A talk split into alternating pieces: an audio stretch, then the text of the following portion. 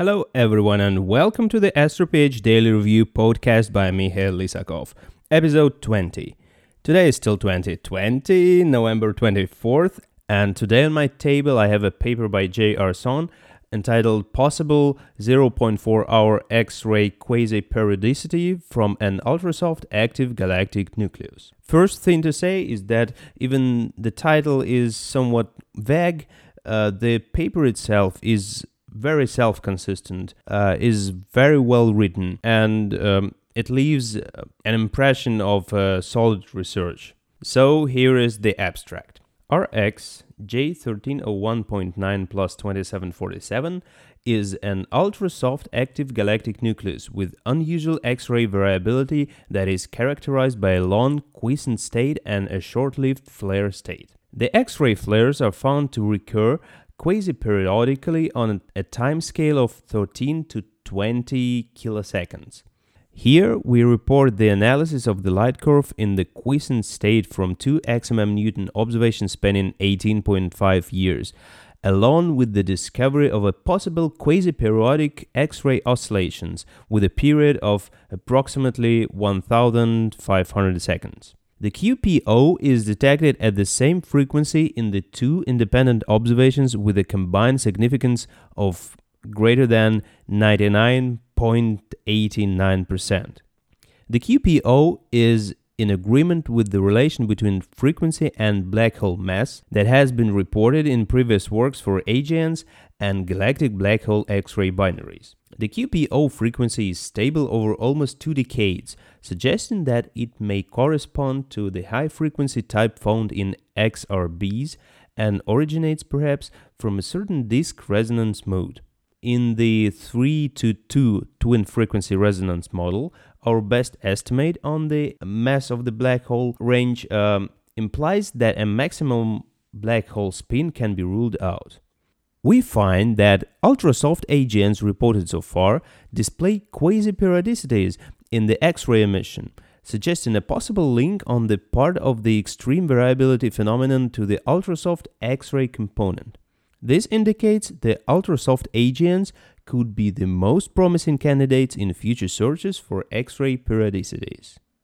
In their introduction, the authors say that uh, QPOs are a common phenomenon for uh, stellar mass black holes in X ray binaries. And in principle, these QPOs could be scaled to the AGNs. Uh, in that case, the time period is expected to be lower, inversely proportional to the mass of the black hole. But at the moment, there is just a handful of AGN with uh, detected QPOs and noticeably, some of them have ultra-soft X-ray emission, which means they basically lack any significant emission um, above 2 kilo electron volts.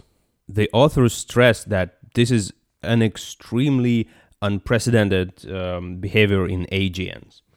I thought, okay, Google, and decided to search for four different levels of softness in Google, just for fun. And the first one is simple soft it gave me 3 billion uh, results. Super soft, 40 million results.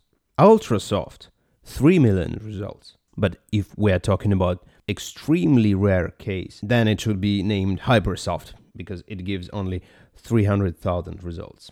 Okay, joking aside, the authors have used two methods to find these QPOs uh, in two observations in X rays. These two methods are uh, weighted wavelet Z transform WWZ and Lomb-Scargle periodogram.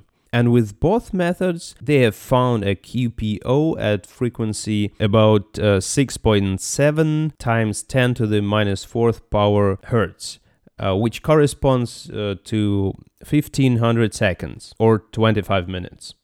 Then the authors perform an obvious step and make a Monte Carlo simulations uh, using the power density spectrum um, calculated from the original light curve to generate 100,000 uh, artificial light curves uh, with the same properties as uh, the real one.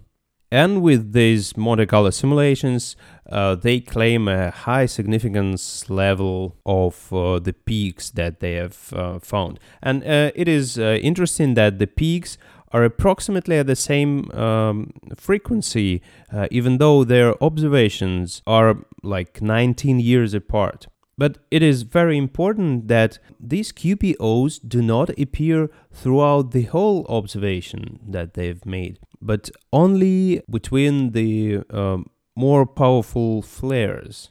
And the authors state explicitly that uh, when they consider the full light curve, they cannot find any of these quasi periodic oscillations. After taking several periods of these QPOs, uh, the authors conclude that fractional change in the flux uh, is around 7%. By comparison with stellar mass black holes in X ray binaries, it might be expected that the accretion rate should be high uh, when uh, one can observe these QPOs in AGN. For this source, J1302, it is indeed the case. The authors have estimated the black hole mass, which is like 8 times 10 to the fifth power solar masses. And for that uh, black hole mass, the accretion ratio should be around 10%.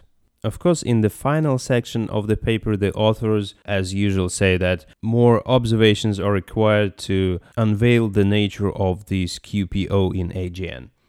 But unfortunately, in this paper, they do not um, go anywhere beyond uh, stating that ultrasoft X-ray spectrum of this source J1302 appears to be disk dominated, and that QPO may represent a certain disk oscillation mode rarely seen in other AGNs. Honestly, I have expected to see a more detailed explanation. But there is also a positive side. There is still a room for theoretical explanation of this phenomenon. So if you're interested, just jump in, uh, take a closer look at the paper, and good luck.